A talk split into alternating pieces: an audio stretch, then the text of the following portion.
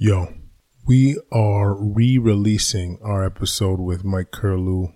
This was episode 18 on racism, colonialism, institutional racism. And the reason we're doing that is obviously these are some trying times. Michael Floyd, Black Lives Matter, and the real drive of this is that as Canadians, we often hear, well, we're not as bad as the U.S. We're, we're, we're much more accepting when it comes to racism.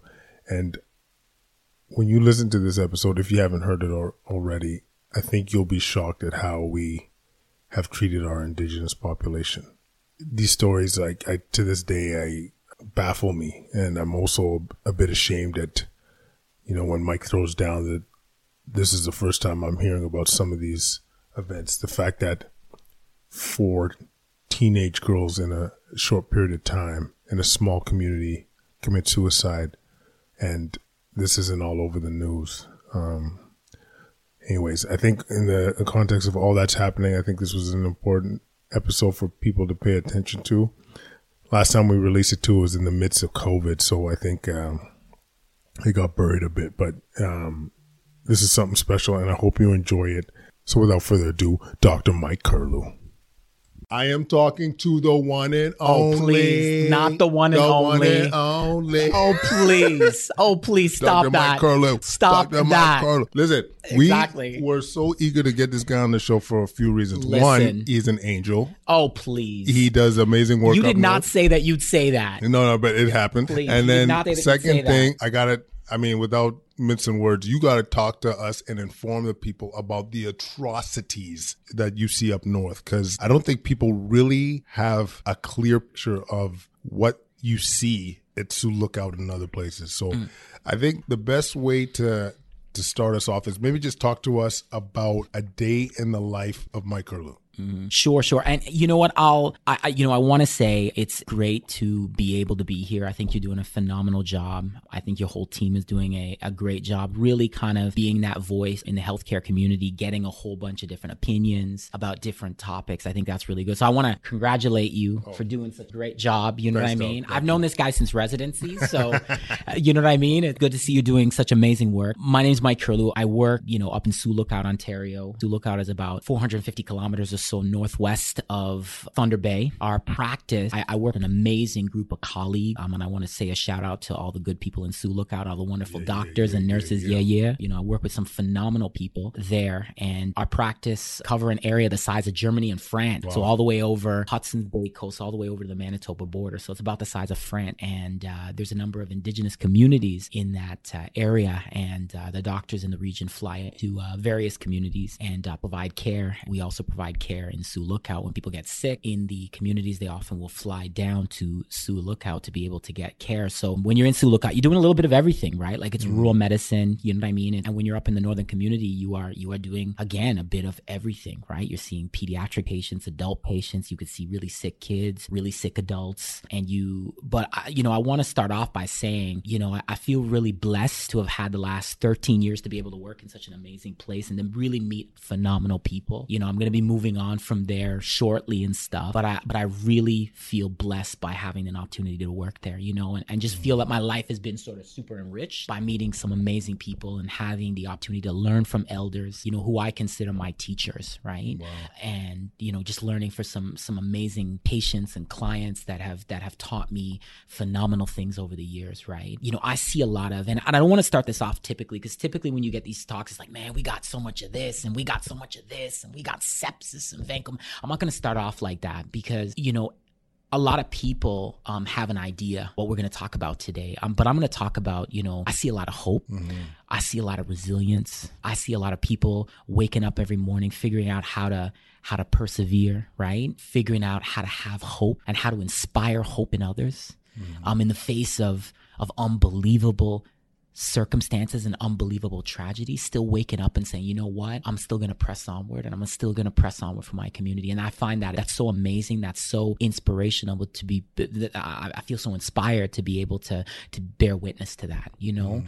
And, and I think that is, that is awesome. You know what I mean? And I want to, I want to acknowledge that, you know, because I do see a lot of hope and I do see that, that, you know, a lot of change and a lot of community advocacy that's, that's happening. You know what I mean? Mm. About, around how can healthcare outcomes improve, right? Mm-hmm. You know, it's I, I always say uh, when you work sometimes in a rural environment, one of the things that I've I've learned is that medicine isn't only about content, right? Like in residency, right? You're always trying to master the content, right? Mm-hmm. You know, you're trying to understand, you know, how do I interpret my blood gas? How do I go about, you know, interpreting this piece of medical information? How do I go about synthesizing all this lab work and coming out with a, a you know, a diagnosis, right? So it's not only about the content, it's also about the context and the right answer in the wrong context isn't that isn't necessarily the right answer anymore, right? right. And we have to, I think, understand how colonization has introduced a context and having systemic racism and having unconscious and implicit bias within our healthcare system and how colonial systems are structured, how that really impacts health outcomes, right? Mm-hmm. You know, I see a lot of, for example, infectious disease complications, right? We still see a lot of rheumatic fever, right? Like you hear about rheumatic fever, you think about, I remember in med school, you know, hearing about, you know, having the cardiologist say, man, you're never going to see this again, right? Like this is something, this is something that you just don't see in this country anymore, right? Mm-hmm. And we still have, you know, we've had deaths in our region of little kids with rheumatic fever, right? Kids. Kids. Yeah. So we've, we, have had deaths in our region because of rheumatic fever or complications of rheumatic fever. So it's not something that we, that we see uncommonly, right? So when you just like just let that marinate for a little bit, right? Yeah. Like rheumatic fever is something that we remember like our grandparents may have talked about, right? Yeah, like we definitely don't see that. Exactly. Like you don't see rheumatic like but but like, you know, if if you have like a kid with a swollen knee and you tap their knee and there's no bacteria, it's probably rheumatic fever. Like that's that's my that's my line. Cuz uh, this is what I'm saying like when I was uh, talking with some other folk, it's like you're literally dealing with third world medicine, like things that you weren't supposed to see anymore. Right. You know, and I guess what I'm, I, I want our listeners to understand is first of all, like how bad it is, but like why is this happening? Like why am I, are you seeing a kid with a swollen knee and he, it's not because he injured himself, it's right. because he's got rheumatic fever, rheumatic, a disease from rheumatic freaking fever. Yeah, exactly. You know like, what I mean? Like this is this is not this stuff makes like peds pediatrics rounds. You know, if you if you're in some tertiary care center, this stuff makes pediatrics rounds. And like here, it's like, oh yeah, they have rheumatic fever. Like, you understand? But but you look at it that these things are tied into, and we use this term and we we throw it around there. It's called social determinants of health. I don't even like that term, social determinants of health. I okay. call it like powerful determinants of health because I'm seeing these things that we about to talk about, things like overcrowding housing, water being a problem, being like these things are massive determinants of your health. Like if, like for example, if we're dealing with a sequelae of a bacteria, right, that may live in the back of your throat, right, or may live on your skin, right, and you live in overcrowded housing, what's going to happen? Stuff is going to spread, right? Yeah. And then you're going to see a lot of sequelae and a lot of complications. And you throw in there inadequate access to clean running water, you're going to have problems. You're going to have lots of problems, right? And and that's what I'm saying is that like, you know, you could have all the vancomycin in the world. You could get people, you could spritz vancomycin from the clouds. The clouds could rain. you could make it rain with make vancomycin. It, make it rain antibiotic. You could make it rain antibiotic. But you see, if, if you don't address things like housing, if you don't address things like water, if you don't address things like overcrowding, if you don't address things like colonization and racism, you always because these these bug group A strep and MRSA like published on this, like these these things occur at a rate in the Sioux Lookout zone that's multiple times what it is in Southern Ontario in cities, and, and part of that I feel it's just you know overcrowding and housing and inadequate access to wa- running water and housing. No, I feel you, but once again, I want to get yeah because I've never been up there. Right. And I know a handful of docs that go on a regular basis. Right. But I want to get a sense from you, like when we when you say overcrowding, yeah, what does that look like? When you say like, you might you might have like seventeen people living in a trailer that's like six hundred square feet.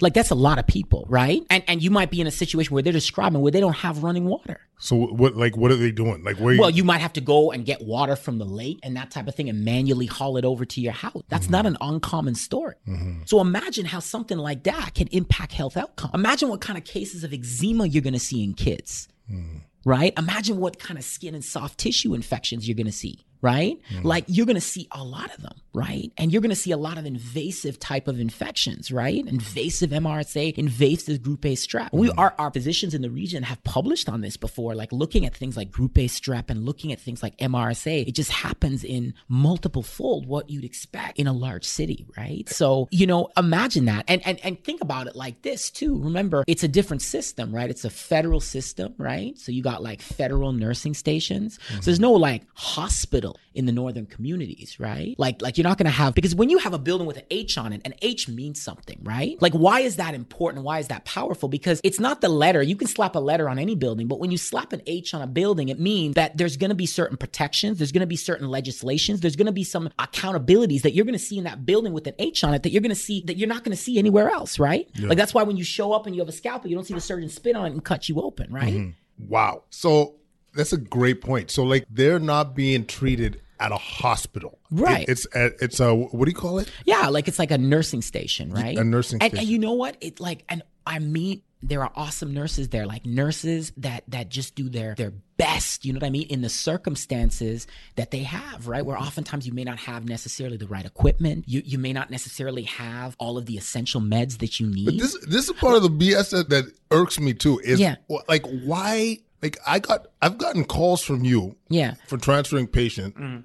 and I'm hearing that there's not you don't have the right antibiotic. Well, you might be running out of oxygen. Like but what's you, going what's going down? But ask yourself this question, right? Like why don't you run out of hos- why don't you run out of oxygen at a hospital or why don't you run out of oxygen at a health center? Is is that there's legislation in place that gives you certain levels of accountability. Suppose if you were at a place that was devoid of that accountability, right? There's no federal health quality act like we have provincial health quality acts that guarantee that, man, if you're going to call yourself a hospital or a clinic, you need to meet certain standards, right? If you don't have that, then what do you think is going to happen?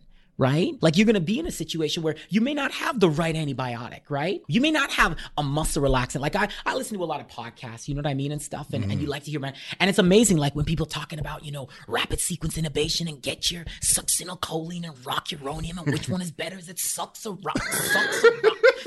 Rock? What does Weingart say? What does Reuben Strayer say? So you know what I mean? Just, just to give the context, it's, it's like the nuance of some of the medication exactly, to try and exactly. optimize people's health. And I'm like, that's great situation. for you to have that conversation but I don't got none of that stuff. I got no sucks or no rocks. So imagine if you have to intubate somebody. That could be problematic. Number right. two, suppose if you only have one or two vials of Midaz and you need to intubate somebody, which is a medication, or you don't got no ketamine, or you don't have any propofol, or you only have one vial. Because the thing is, the reason, what allows you that that doesn't happen in a hospital, do you understand, is the legislation, is the accountability that you have in hospitals. But even, okay, even and this is going to sound ignorant. I don't give a damn whether things are legislated or not. At yeah, some point, exactly. you got to ask yourself, like, what is right? What's going on? Like, I don't have. So what Mike was describing was the med- core medication to be able to provide basic care. Yeah. in acute situation. So imagine that you got a loved one that needs to be put on a like needs help you breathing. put a tube down their throat yeah, to save to help, their life. To save their life. Thank yeah. you for putting it so eloquently. You might not have that me- enough medication, so maybe they'll feel what's going on. Like they won't might yes. not be asleep. They're going to feel that pain. They're going to potentially have some PTSD from that experience. Exactly. Like these are our citizens yeah. in a billion dollar or trillion dollar GDP country that are experiencing this shit. Right, exactly. Exactly. And that's the thing. It's it, you know, and that's a reality that we encounter on the regular, right? Because like and if you think about it, it really underscores the effects of colonization, right? Mm. And, and and the effects of systemic racism. Who is this happening to? This is happening to indigenous people, right? Yeah. In northwestern Ontario, right? And you know, it's in class. It's not you know what? It actually has to you know, we have to go up to be second class, right? Because I would consider you of second yeah, class, you're still going to have rocky road, you're still going to have some basic equipment, right. right. Like, you know, wherever you are on in mainland Canada, mm-hmm. you have that access. Yeah. You know what I mean? Uh, and I just, I don't know. I guess, Mike, what do we do about it? Like, yeah. What, like, what the, you know what I mean? Cause like, yeah. And, and, and just to get put more context into into this like how real it is it's like i see people regularly yeah. from up north yeah. that are dying young. Yeah. For sure. Yeah. Absolutely. Like yeah. that's that's not just like some theoretical stuff that we're talking about. It's real. Like I, you know, someone in their 40s that was had terminal lung disease. Yeah, I, exactly. I, you know what I mean? Like it insane. Right.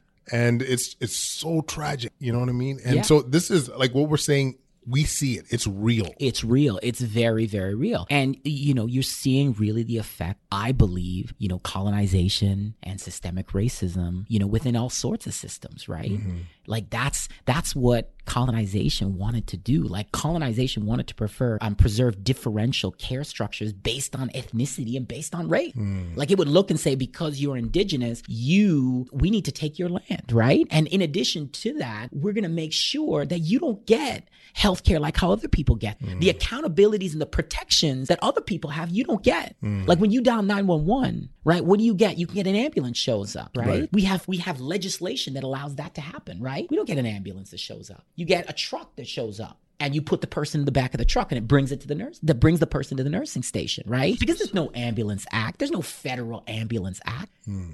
So you're not gonna. There's no federal fire marshals act. There's no federal healthcare quality act. So if you if you don't have those protections in there, then what do you think is gonna happen? A whole lot of badness, right? And and I think as physicians, we need to start recognizing. Well, what are the root causes of some of these things, right? Like, Amen. it, we need to look at that like because i find sometimes as doctors we get like we get hung up well all i need to do is figure out the right vancomycin titration for this person's mrsa bacteremia and why it's seeded to their sternocleidomanubrial joint. I didn't even you learn about some these bacteria seeding to some places you didn't know that was a thing right? Like you know when someone says something is i didn't know that was a thing. I'm glad i spoke to you right? all the time. you understand? Like i didn't know that was a thing. I didn't know that those things could seed to your sternocleidomanubrial joint. But when you see it happen and you see it happen regularly, you know, you got to start questioning, okay, why is this going on, right?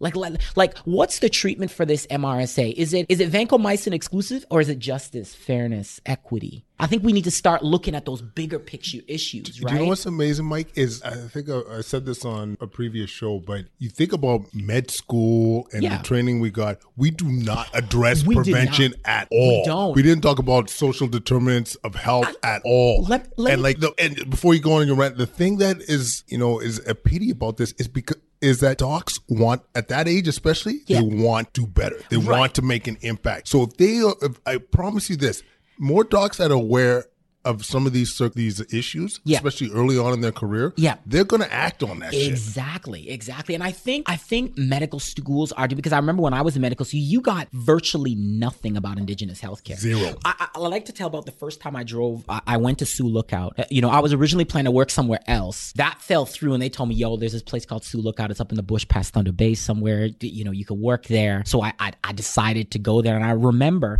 I asked the cab driver who picked me up at the airport, "Can you, man, can you just like show me around a little bit? You know, it's a new town, small town. You know, they show you, you know what I mean, and they show you where the municipal office is, and they show you where the high schools are.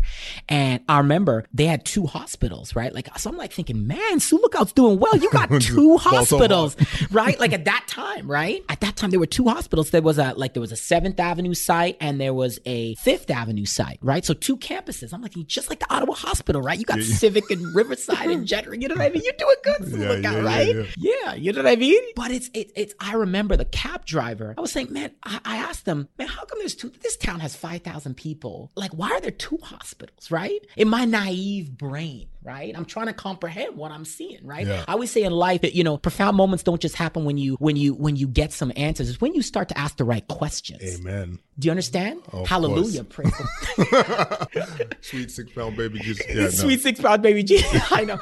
So let me. let- So you start asking those right questions. So I remember the the cab driver had looked at me and said, "Um, yeah, the reason why there's two hospitals here is that there was a town hospital, and I saw it and said, okay, that's cool. So why do you have this other hospital here?" And he's like, "Well, that was the hospital for indigenous patients." So I said, Ex- "Excuse me, like, you know, did I hear right?" He's like, "Yeah, yeah, that hospital was built back in the '50s, and it was the the Sioux Lookout. Back then, it was called the Sioux Lookout Indian Hospital, right?" So I'm thinking, I'm thinking like, okay, hold the phone one second. How come I didn't know about this? And and how come I didn't learn about this in med school? That we had because whenever you think about segregation, what does our mind always go to? Those darned Americans, right? We think about like segregation from the civil rights context experience in the United States, right? But we have a history of that in Canada. Oh, big time. We have, and, and you know, as I was learning, and I, you learn about wonderful community leaders, like one of my personal heroes, heroes Josiah Fiddler, who who held hunger strikes in the '80s to protest the care Indigenous patients were receiving, hmm.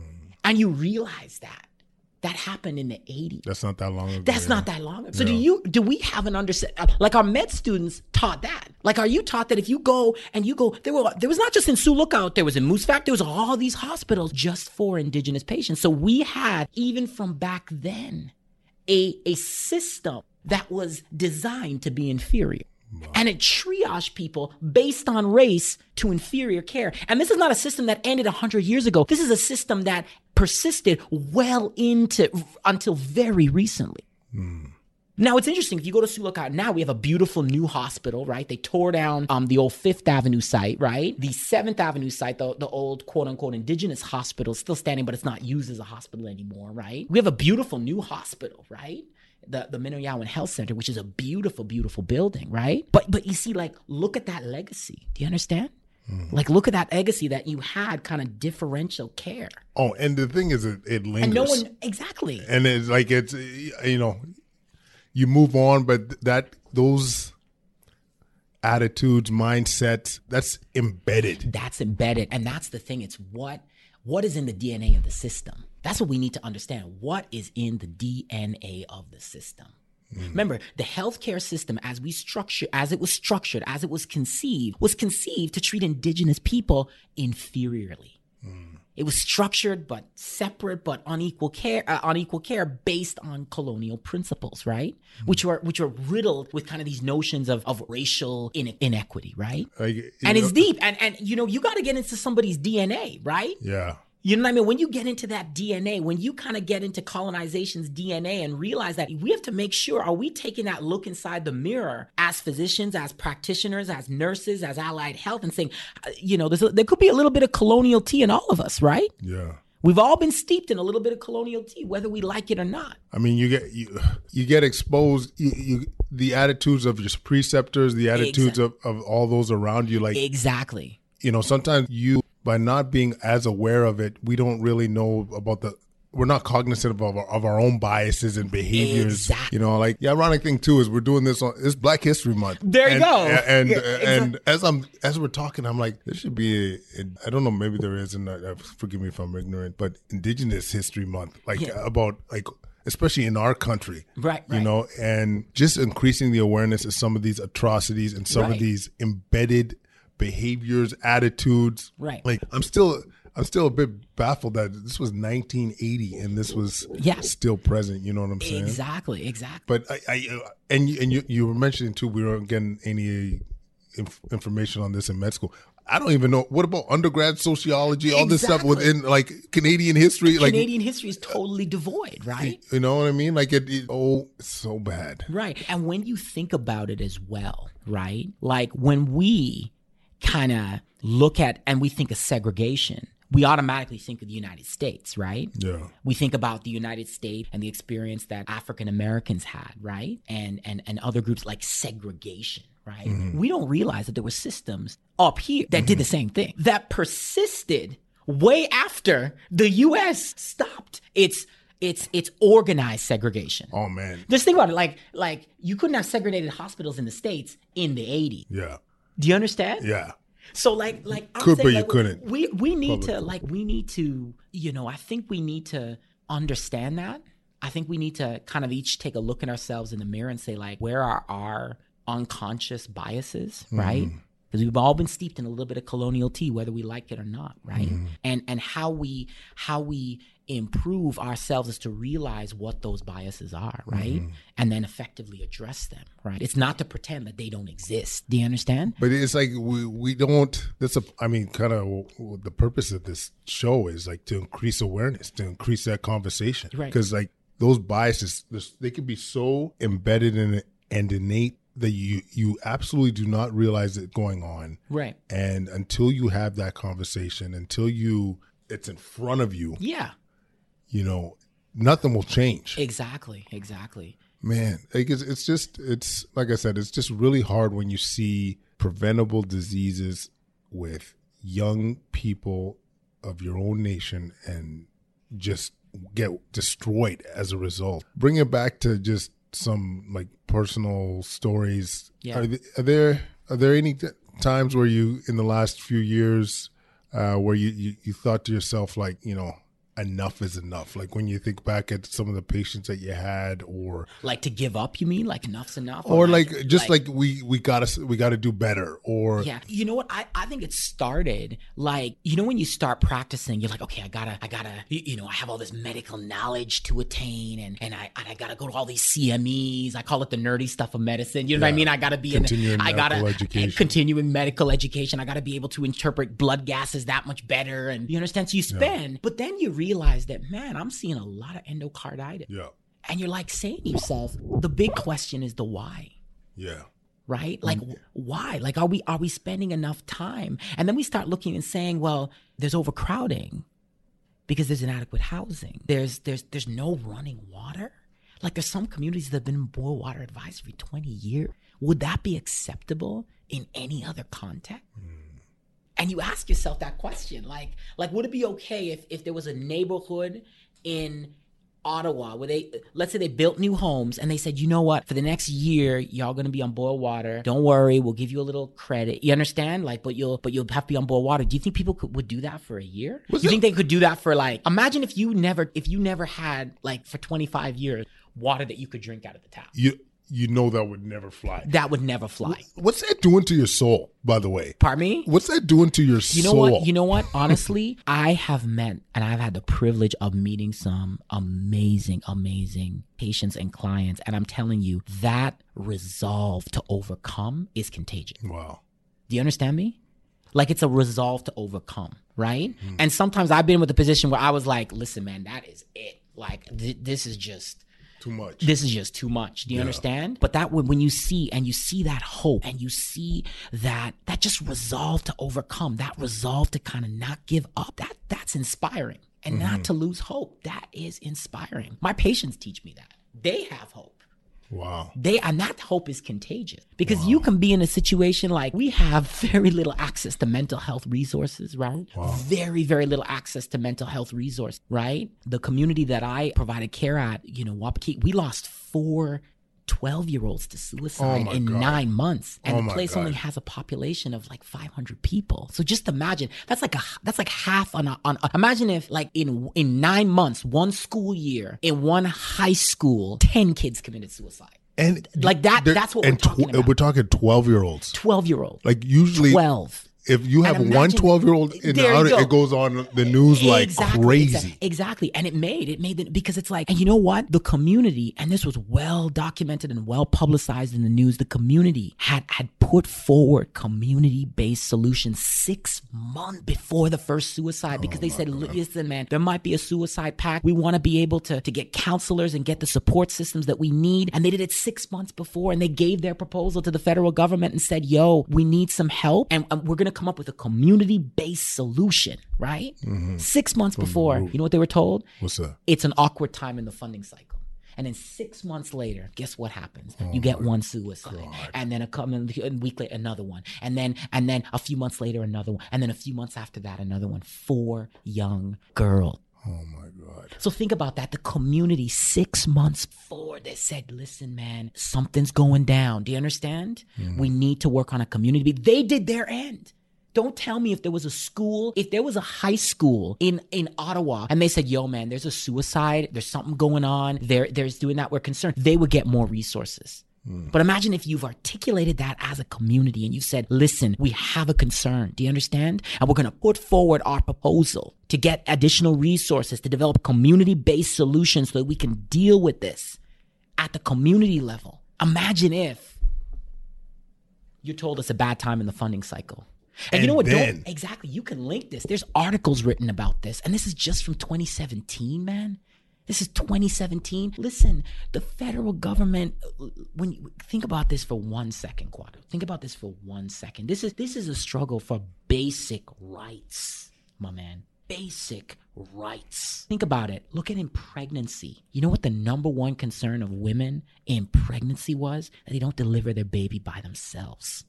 Oh my God. Because think about it, like you're in a northern community, you have to come to Sioux Lookout or Winnipeg or Thunder Bay to deliver your child, right? The government wouldn't cover a partner, a support person to go down with you. So you would be expected to deliver that child by yourself. Wait, now wait, let me wait, ask you a question. Let me ask you a question. Could you go right now in the hospital on the maternity. I saw the labor and delivery floor. Could you go on the labor and delivery floor? Tell the partner, um, we're about to have a baby up in here, so you need to leave the room. While we could, do, they would be like, "Excuse me." Can you think of one other procedure other than a C-section that we allow the partner in the OR? We allow a non-medical medical trained person in the OR while a surgical procedure is going on. Can you think of another thing to do other than a C-section? Why? Because even in the uh, we recognize that you get tons of positive outcome by having partners support people sharing that experience.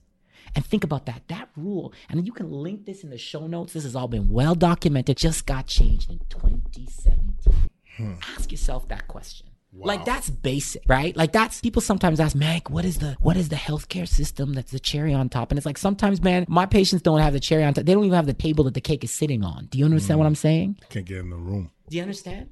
And I'm just saying, look at that. Now you know what? Communities fought for for that and now they've changed the policy right so I, I i credit the government for changing that policy i think that's i think that's good but man like 2017, 2018, we're talking about having a birth support person in the room with you. Mm-hmm. We mastered that 50 years ago. And like, what, what's the age? What, what would you say was the average age of the, some of these young moms? Well, it can it can vary. Right? Imagine you being 18 years old. Exactly. Exactly. Like because once you're an adult, they'll cover for a kid, right? So if you were like 17 and pregnant, but imagine if you're 18. No, you you don't get escort. You're 18 years old, and where are you delivering? You know what? You know what would be really sad? You know what would be really really sad? You, you, let's say if that baby, you're delivering that baby baby and that baby de- develops respiratory distress and you now have to go to Winnipeg Health Sciences Center with that baby and that mom just had that baby by herself now going off to the ICU by herself with no support person. Oh my God! So no, I'm, that's that's the real. This is for who's real. Communicating scope. with exactly like, who's that support? Exactly. Who's who's going to help settle her fears? Exactly. A completely foreign environment. Exactly. Exactly. Those anxieties often translate right. to you know poorer outcomes. Oh Poor, my God! Eh, there you go. There you go. Right. So that's what I'm saying. It's like you know we need to get the humanity in this. Do you understand me? Like that's that's what we need to remember in medicine is that we're dealing with human beings, right? And and this is what colonization and inequity does, right? It takes out the human being out of the equation. Mm. Do you mm. understand? They're not being seen They're not equal. being seen as a human being. Because yeah. if you look at it, when colonization wants to steal people's land and the land belonged to somebody else, what it just did is devalued them as people. Do you understand? And said, well, you're not just not a person or you're just not as good as me. So I can just take what you have and there you go. You better just like it, right? You're not an equal. You're not an equal. It's that's what it's telling you. Colonization every day is telling you you are not equal. Well, this, I can take what belongs to you, and you do not deserve, based on your race and based on your ethnicity, you do not deserve the same things that I have. And think about and this, your life this might matter. this amount might sound a bit extreme. Yeah. Imagine, like, would we accept that kind of behavior with our pets? Oh, very good. You know what I mean? Exactly. Like it's I don't know, man. It's I know. Just, it's and debilitating. It's dejecting. Yeah. Hearing this shit. I and uh, I. I, I mean, but you know what? Like, like this is what I'm saying. That's where I, I don't want to leave you feeling dejected and rejected, right? Like, I don't want to leave you feeling that way. I want to leave you thinking that, you know what? In spite of that, I see hope. In spite of that, I see communities resilience. I see communities banding together to, to come up with programs, to come up with community based solutions to surround youth with the help that they need, elders with the help that they need. So that's coming. So I don't want to leave you with this doom and gloom because, you know, to, to, I don't want to leave you with that, right? I do want to make sure you understand the real that if yeah. you think, and this was just, you know what, you can link this to the show notes. All this has been published. You can, it was on CBC, all those types of stations that covered all of this. So if mm-hmm. people don't believe me or don't believe, that's fine. They can read about it there. And this is all recent, man. This is from real news. You, you know what I mean? And stuff. This is from, this is from 2017, 2018. You know what I mean? Yeah. And yeah. You, no, you, I, I mean, I got so many things to say. Like one thing I, I, I do want to say is it is nice to hear the pushback, that resilience. Yeah. Because, uh, you know, if there's one thing that I've learned from what, what you see from people that come out on top eventually is that at some point you just say, we're gonna put it in our own hands. Yeah. we're gonna, you There know, you we're go. not gonna wait for our assistance or if no one's coming to help out. We're gonna do what, what we can do with There within our own community to make some shit happen. Exactly. You know and what I that's mean? a power of self determination. Yeah, right? Like and that- that is something you know. Unfortunately, they're in a position that that's what's necessary. But it's it's good to hear Yeah. that there's some positive coming out of that. Exactly. And I and I think as clinicians, we need to be real. We need to take a good hard look. Just like the nation has to take a good hard look, everybody has to take a good hard look in the mirror and say, where is my implicit bias? Not if I have implicit bias or if I have unconscious bias, but where is it? Where is it? especially as clinicians, right? Because like you're making decisions every single day, right? Mm-hmm. And that can that can you know change the trajectory of a patient that you see in a very profound way, mm-hmm. right? So we need to understand where our implicit biases are, where our unconscious biases are. We need to understand what colon- colonial frameworks are, that colonization is embedded in our healthcare system, our, our criminal justice system, the child welfare system, right? Mm. And these systems were structured to affect certain people certain ways. Mm-hmm. Yeah, it, And I think there needs to be a knowledge and an acceptance and an understanding that those systems are at work, and that the, the acknowledgement, an, acknowledgement and an understanding that those systems are at work, and also to recon, recognize within ourselves, well, how can I deal with the implicit bias that I have? Hmm. How can I be an effective ally? You know what I mean? It's, and and the other thing too you mentioned before is let's get back to the human side of medicine, There man. you go. Like I, I honestly, y'all maybe heard, me preach this before. Like you spend so much time, as you you said, what does that blood blood, blood gas mean? What is that? How do I diagnose X Y Z? Exactly. But you always gotta remember that's somebody's loved one. That is another. Exactly. That could be you in that spot exactly. you know and just i don't know it, we i do think as i'm getting older this is the stuff you realize how much this matters right. That how much that you know having that humanism in in, in medicine Exactly. really at, at times is actually everything Exactly, know what I mean? exactly. It's being able to connect with people or other human beings, and and re- like putting yourself in the position that if that was your grandparent, like one of the things that we don't have is we don't have long term care beds in the community. So even the big ones, the large ones, there's no long term care beds. Mm-hmm. So suppo- suppose if you're an elder and you're 85 years old, and I'm sending you 600 kilometers away. And there's no road that connects those two spots. You have to fly, and flights are expensive. So imagine, imagine if that was, imagine if that was your grandma or your grandpa, and we're in Ottawa right now. And imagine if I said, "Yo, man, we're gonna, I'm sorry, but they're gonna go into London, Ontario, like which is about 500 and some odd change kilometers but away." you can't drive there Right, but you can't drive. But you know, what? like no one would say that that's acceptable. If you were to do that here right now, people would look at you and say that is unacceptable. Oh, There's my- no way. dude we, we people will complain if it's across the city Very if it's, good. if it's not Very close good. to the But look at the standard in our region where the standard is you go away, you go far away. yeah You go far away, and you have that full knowledge in your mind that the next time you may see your your home is when you're is when you pass away. wow No, seriously, just just put yourself in that framework for a moment, right? Because this is all about being real, right? Like medicine, number one has to be real. Right? Take the blood gases out of it, take all the you know what I mean? It has to be real. We are human beings connecting with other human beings, right? So how would that make you feel? Put your grandmother and your grandfather in that situation, just like I've done. And I'm just saying, snap, that fucked up. yeah And just to think that we're not talking about an isolated incident where that only happens like one out of every hundred people. That's the stand. That's the norm. And imagine if, man, if you if you're dialysis, that what does that mean? Like if oh you can't, God. like you are far. You, you, you're gonna be in Thunder Bay. You're gonna be in Sioux Lookout. You're gonna be hundreds of kilometers away from your home. Suppose if you need complex continuing care, you're gonna be hundreds of kilometers away from your home. Imagine how that affects your mental health. Imagine how that affects. Man, I'm lonely. I haven't seen my family. Imagine if you're 85 years old and you've spent your whole life in a community and you're all of a sudden six, 700 kilometers away from home, away from your family. How are you going to feel? Just take the, take everything out of it. Put your own grandparents in that position right now because that is going on right now. How would you feel? And it, you can't tell me that's not going to affect how they the outcome Very of the good. patient. Very good. You know, when you got you've lost that hope, you've lost that drive, you've lost that community. exactly. Oh, get oh, Mrs. Nelson, can you get out of bed to help Right, uh, right. to get your strength up? Hell no. exactly. and I'm not saying like people can make a choice. Maybe, maybe sometimes you might want to go there, but like that's the rule. Do you understand? Where everybody, really, man? I wonder how many people right now in this hospital, if I were to do a survey, the amount of people in long term care or waiting for long term care, if a bed popped up in Sudbury, would say, I'll take that bed. They know no one in Sudbury. Hmm. Or a bed popped up in London, would say, Yo, I'll take that bed in London. Or Windsor. Yo, I'll take that. No yeah. one. Because they're going to say, Well, it's basic.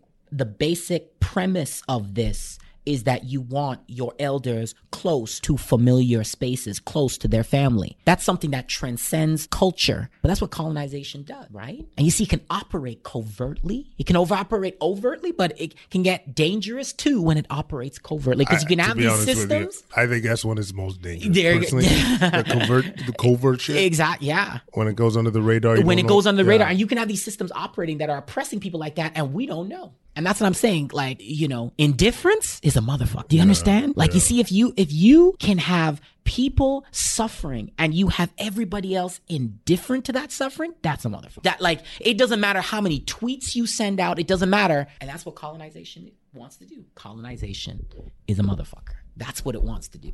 Mm. And how do you fight that? How do you you have to acknowledge what's going on, right? But you also have to say, well, how can I how can I deal with my own implicit biases? How can I address that by growing up in this country? You are going to hear certain things about indigenous people. They're not going to be in textbooks. They're not going to be you're going to hear through popular culture and it can shape the way you think subconsciously. And then if it shapes the way you think subconsciously, then it, uh, when you become a clinician, it can affect your decision making process. Absolutely. And you don't even know it. like I said, which is the most dangerous. Very thing. good.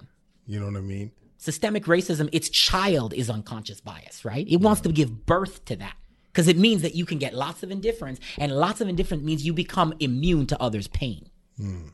So it doesn't matter how many times it's tweeted out or how many news articles, you switch the channel, you swipe right. Do you understand? Mm. And we have to make sure that we put these issues front and center. It, we do not treat people fairly. We need equity, justice, and fairness. They're dealing with TB in the Arctic. They're not. Are they recognizing the housing issues in the Arctic? Let me tell you something. If you don't correct, if you don't correct housing, you're gonna have TB and TB is going to outsmart you because TB it lives on inequity. Oh man! And it can outsmart any infectious disease expert because it mutates and it doesn't. And people have been trying to figure this out for years. And then if if you think you figure that out, then you get MRSA. And then if you think you can't figure that out, you get Group A strep. And then you start getting other things. Mm. So let me tell you, man, a little bit of inequity can man that can overcome a whole lot of ingenuity. Wow little and, bit of inequity can overcome a whole lot of ingenuity a whole lot of you can it can over it can overcome phds md you understand md just a little bit of a double doctor double doctoring double doctoring no man. and it's true you know because one of the platforms the reason i do this is to increase awareness or, mm-hmm. and what what have you but that indifference piece right. that that element of being you know swiping the other way or looking putting your head the other direction when when these these issues might come to the forefront that's a that's a huge obstacle right. that indifference. Right exactly. And that's what colonization i think ultimately wants. It wants you remember it, it, it's an effective oppressor but it's also an extremely effective indoctrinator. Mm-hmm. so we can indoctrinate everybody else to be indifferent. So it's like you can go and you can go see a country overseas and you'll have more sympathy and more desire to do something than for something happening in your own backyard. Remember everything that i'm talking about the people's health card look the same as you or i Mm-hmm. They're, I mean, essentially your neighbor. Exactly. Yeah. So I'm just saying, like, how are we? Are, are we understanding colonization? Are we understanding, you know, anti-indigenous racism? How that impacts health outcomes? Are we understanding that we can all be steeped in a little bit of colonial tea, whether we like it or not? That that just by being matriculating through this country you can gain certain opinions and certain viewpoints of how you view other people. And that, do we understand that that can shape the decisions that we make? Or are we going to say as doctors, no, no, we're all good. We're nice people. And, and I don't mean any wrong. Do you understand? Because let me tell you, man, we've all been steeped in some of that tea and we all need to, we, we need to acknowledge that it's there. Can I ask you, do you know, do you, what do you think is actually happening, happening at like government level or at a, a societal level? Like, do, are we, consciously ignoring a lot of this stuff or is it are we at a high level are we are they are people just being indifferent like well, that's what I'm concerned about because like when I look at information now in the 21st century, like we can get information now faster than we've ever been able to get information before. right You can tweet something can be going down in Toronto and as it's happening someone's tweeting about it that you can find out about it, right? Mm-hmm. So we can get information now way faster than you could get at any other time previously, right? So we know when stuff happens.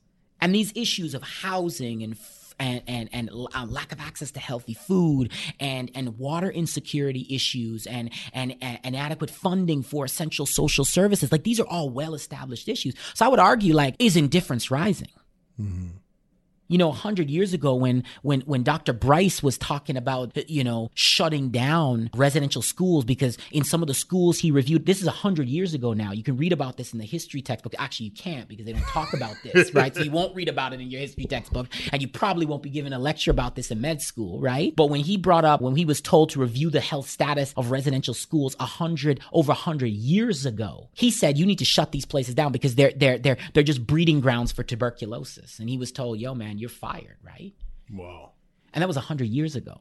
So that was just like, there was no Twitter back there. There was no Instagram back there. There was no TikTok. Do you understand? Mm-hmm. Back then, you couldn't get information as fast. So how do you how do you justify the fact that now we have all this information? Now we have information that flows faster than it's ever flowed before in human history. But it's like we don't care. There's so is indifference indifference. rising, right? We change the channel, right? Yeah I think you know I think we need to we need to do some serious soul searching and you know looking at ourselves in the mirror, right? Every single person has to do that, right? And I think we it's like that exercise of understanding like what is going on. Like Canada did have like an apartheid I don't even say apartheid like it was apartheid, right? you know, system that persisted well into the 80s, right? Mm. Of healthcare. And there were hospitals for certain people and other hospitals for everybody else. Hmm. And I wonder how that would affect people's interface with the healthcare system, right? Like imagine when you see somebody here as an intensivist, right? If they went to one of those indigenous hospitals 40 years ago when they were still open, I wonder how that's going to affect your how's that going to in, when you interface with the healthcare system now. Mm-hmm. wow mike You know what I'm saying? Like yeah truth bombs all over this that's bad what I'm boy saying. Like, like that's what I'm saying. Like, we just we just need to keep it real, right? And like, you know, but that's what I'm saying. Like, I've seen so much hope. Like, I have met some amazing people. Like, literally bring me to tears sometimes. Do you know what I mean with the stuff they describe? But then it brings you to tears of joy or, or when you see that perseverance. yeah Like it literally, you see that perseverance, that willingness just to keep on fighting. Do you understand? And coming up with ideas and supporting their communities in just powerful ways. That is powerful. Do you understand what I'm saying? no doubt That is that is just that is just powerful, right? Like Wow. There was a maybe one issue that you, we touched on, but I wanted to just really hammer home. You know, the mental illness is a huge part of yeah, like of our society in general, and it's increasing awareness. And, right. But it's clear that in the indigenous population, it's it's a problem, Right. and a, I feel like it's a growing problem. Right. Do you see do you see anything improving despite some of these community efforts or You know what? I do because, you know, now there's a big movement in the region of health transformation. And that's been exciting What does to that be mean? involved in. Health transformation, moving from a colonial system to an indigenous patient centered, community centered system. yeah So you're starting to uh, to see that process happen, right? Of refocusing the healthcare on the individual and the community, right? You know what I mean? And, and and focused on community values. And I think it's amazing to see that and to see the ideas generated, right? When you look at communities now have, you know, choose life and there has been some articles about this and, and it basically allows communities to be able to to get funding to be able to implement and develop community-based solutions right? Culturally safe, community based solutions for looking at things like suicide in the community. And it's great to see the results. It's great to see the change in people. Do you understand? yeah and because that's where it's communities know be. what are going to work for communities, right? yeah So it's great to see that those those changes. So that's what I'm saying. Like like the system needs to be fundamentally transformed. Like incremental change ain't working. It needs to be fundamentally transformed because if we just take the current system and just tweak it, you're tweaking DNA that's not good. And you're not gonna get you're not gonna get something good you need to completely transform you need to change the value system of the system It's one thing I'm more and more this theme has come up on the show. It's like change has got to come from the root. Like it's got to come from the people that are living Mm-hmm. Right. it. It's got to people Right. that community. Right. And I think we got to really think about that if we're going to be thinking about healthcare solutions Right. in general. Exactly. It's got to come from the, the horse. Right, right. Mm-hmm. It has to come from the the people, right? You know, you got to have that change coming from people, and people need to be empowered Mm. To be able to to to get that change, right? They need to be supported and able to get that change. And it's amazing to see that when you have programs like Choose Life, where communities are basically funded to initiate community based solutions. These are homegrown solutions that are that are amazing, mm-hmm. that are phenomenal that are able to take down suicide rates better than any psychiatrist or Western. You understand? Yeah. It's truly phenomenal to see, and and like we need to understand this as well too. Is just the impact of colonization, how it has had on that process of happening of self determination, right? Because you were constantly told you ain't good enough, you don't have no value. Your life is no value. Imagine if you're a, a teenager right now and you go to you you don't have access to adequate education, right? Your school is funded 30% less than a student in your same grade down south. Mm. You turn on the tap and there's no clean water that comes out. When you dial 911, there's no ambulance that shows up. Or if there's a fire, there's no fire department that shows up. Do you understand? Like, how do you think that affects your mental health, right? What did we learn now from a CB? From what did we learn now is that the amount of indigenous people in federal penitentiaries is the only group that has gone up. So, so colonization means a consistently at your face is your life has no value. Imagine how that's going to affect your mental health. You don't have a school in your own community. You have to go out hundreds of kilometers to school at 13 years old. You should read a book by Tanya Talaga called, put this in the show notes, called Seven Fallen Feathers. It's a powerful book on how, you know, the education system, man. Like we didn't, we didn't even, we, we, we don't have enough time to talk about that. But, you know, keep in mind that if you have two students, same grade, the provincial system is going to fund their students 30% more than the federal system. That's a well established difference, 20 to 30% more. So if that, so just imagine that for one second. And what are you doing? You're having differential fundings based on what? Race. Race 2020. There you go. 2020 and that's happening 20, now. It's 2020. That is happening now. And there still is a gap. And I always say, how come in the year 2020, we all like to act like we're so woke? We are so woke, we have to clear our throat because we choke on the wokeness. but yet we live in a system that right now is telling to indigenous people that you see your kid, we give them 20 to 30% less than we give that kid, even though they're same grade. Ain't right. Do you understand? Ain't right. ain't right. So I think, you know, we need to recognize these and, you know, do some learning and, you know, start asking the right questions. I, I, I said that earlier, you know, it's not powerful moments and not only when we get some great answers, when we start asking the right questions, right? Like when I was in that car, I was saying, why is there, why is there two hospitals in this place? I did not know. Excuse me? I had no idea. We didn't learn about this stuff in med school. I remember we got like one lecture. Do you understand? This is why I. I How much I'm did you get on med- medical I- school if- about? In, I like in, I don't want to say w- with absolute certainty because it's approaching 20 years ago, but Yeah. I do not recall any. Very good. And I did go to class. There you go. Well, you see, my attendance wasn't all that. You know, my my attendance, you know, wasn't wasn't all that spectacular. You know, but I don't want them to start, you know, questioning decisions, Yeah, yeah. off on things. You know what I mean? oh so, but I'm telling you, like, yeah, like, do we really, do we really understand? Do we really get get that history? We don't get it, right? Yeah, and that, maybe that's. I mean, there's many things to work on, but one of the things, you know, if I'm gonna ask myself, what can we do to help, is really, some, in my mind, support those community-led initiatives where the people are saying, "This is what we need. This is how best we could be served," Right. and provide support for that. Right, exactly. And sometimes your support can be, you know, as a doctor, you got a lot of privilege. Like we have a lot of privilege, right? Mm-hmm. And we do. And it's not to come in and say, well, you should do this and you do. We know that don't work. But what that support could be is to maybe provide you your voice into like, listen, yo, the community has a solution here. Why can't we Social fund this? prescribing. There you go. Why can't we? why can't we? Pres- why can't we look at this? Why can't we do that? They have an idea, right? It's adding your voice and potentially the privilege that you have with that voice. Do you understand? Word. To be able to to be able to move a community's agenda forward. And I think I think that's something we need to recognize. We need to understand the history because I, I don't think that that's taught enough in medical schools. I don't. I'm not sure how nursing schools. I'm not sure with allied health, but I I, I have concerns about that. I ha- I do have I do have concerns about that. Yeah. And we need to recognize our unconscious biases and our own implicit biases. Well, Mike, I always try and end on a positive. There you, know go. I mean? And so my question to you is Yeah. in your 13 years Yeah.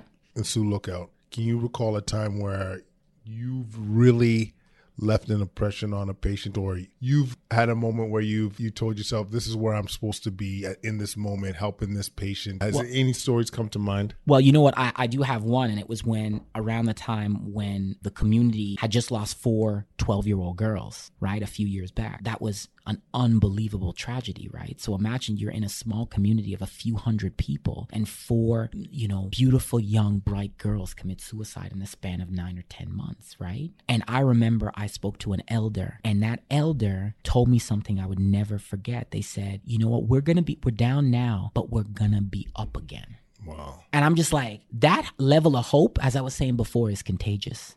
Like that, that is like when you hear stuff like that, when it's like there have been four kids that have just passed away because of suicide. And that's everybody would describe that as an unbelievable tragedy, right? Imagine if Barrhaven had lost four kids in that period of time, right? Do you understand? And then this is a community of 400 people, right? So, so, so, but, but to hear the elders say that, we're down now, we're gonna be up again.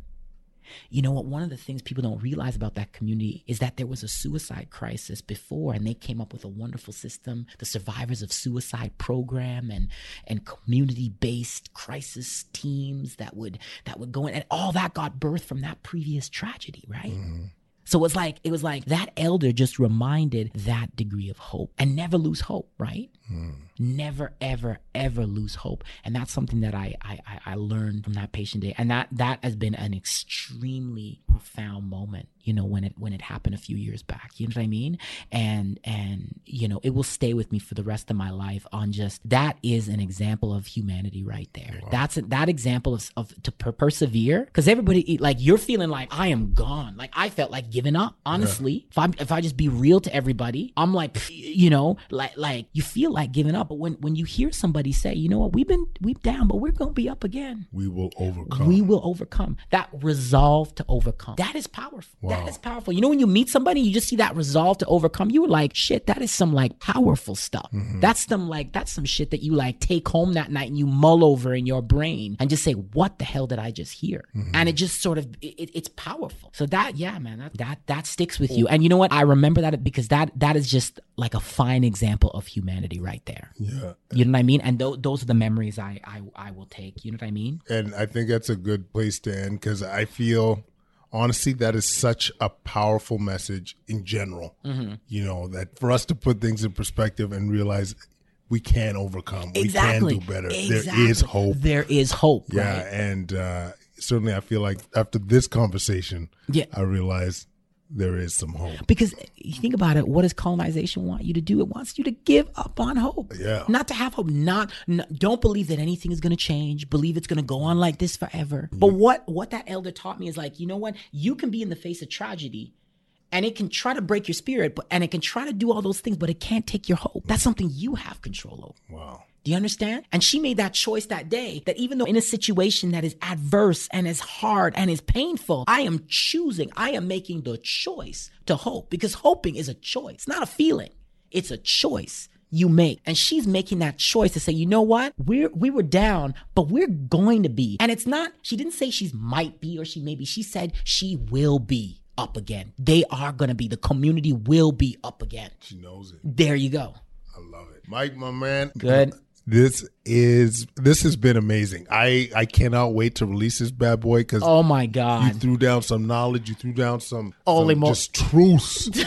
You know what I mean? I don't know about people- that. I don't know about that. But uh, we're gonna have to have you on again. And thank you for doing this. No, This- no, no, this no. has meant a lot Anytime. I think the as I said, I think the work that you are doing and your team is doing is absolutely phenomenal. I've learned so much from from listening to the podcast. I you know, it's it's great to hear, you know, it's great to hear perspectives. And I just want to encourage all your listeners to just start asking those questions. Why? why. Do you That's- understand? That's a um, that's another good truth right there. I'm gonna leave everybody with a, something else that an elder told me, right? And this this kind of blew my mind. If I could share this Yeah, for yeah, one second, absolutely. right? Is that this elder told me, and I've shared this before, that she goes, Kirlew, how you measure progress? And I say, well, you know, if you were over here and you move over here, and so you, she's like, yeah, it's kind of like like measuring distance, right? Like you measure it in like inches or feet, right? And I Mm-hmm. said, yeah, to use an example, you kind of measure it in sort of inches and feet. And she says, you know what? I don't measure progress like that. I measure it in degrees. I'm like, degrees? Like, what do you mean degrees? And she says, you know what? The first thing you have to do when you decide to change is you have to point your eyes in a different direction. So mm. even though you may physically be in the same spot, your eyes are now pointed in a different direction. That's the first thing you have to do when you're changing course. Is your perspective, right? I'm just like when I heard that from her, I'm like that made so much sense. Because sometimes we get frustrated because man, it's not happening fast enough and boom boom boom. But sometimes we have to recognize by just by looking at a situation differently, just by appreciating another perspective, just by asking the right questions, seeing things through a different lens or from an alternate perspective, man, you're well on your way to change, even though you might physically be in the exact same spot. Wow, man. Truth bombs all over this bad boy. Listen, listen, listen.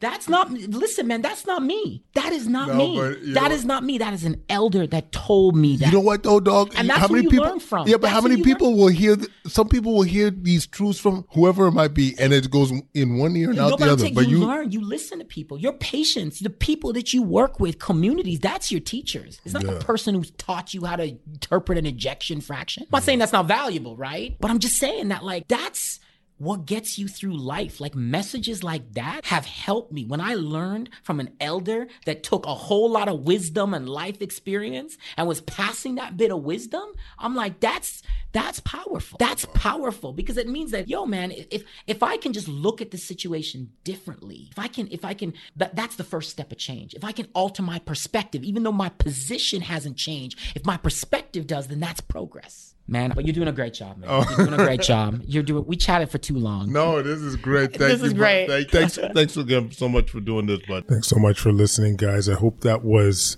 of value. I certainly, listening to it again, truly realize how much work we have to do, but still, I'm so inspired by the movement right now, the Black Lives Matter movement, increasing awareness, people reaching out. I think there's some real momentum here, and I hope that we could really change the scope of racism throughout our country and beyond.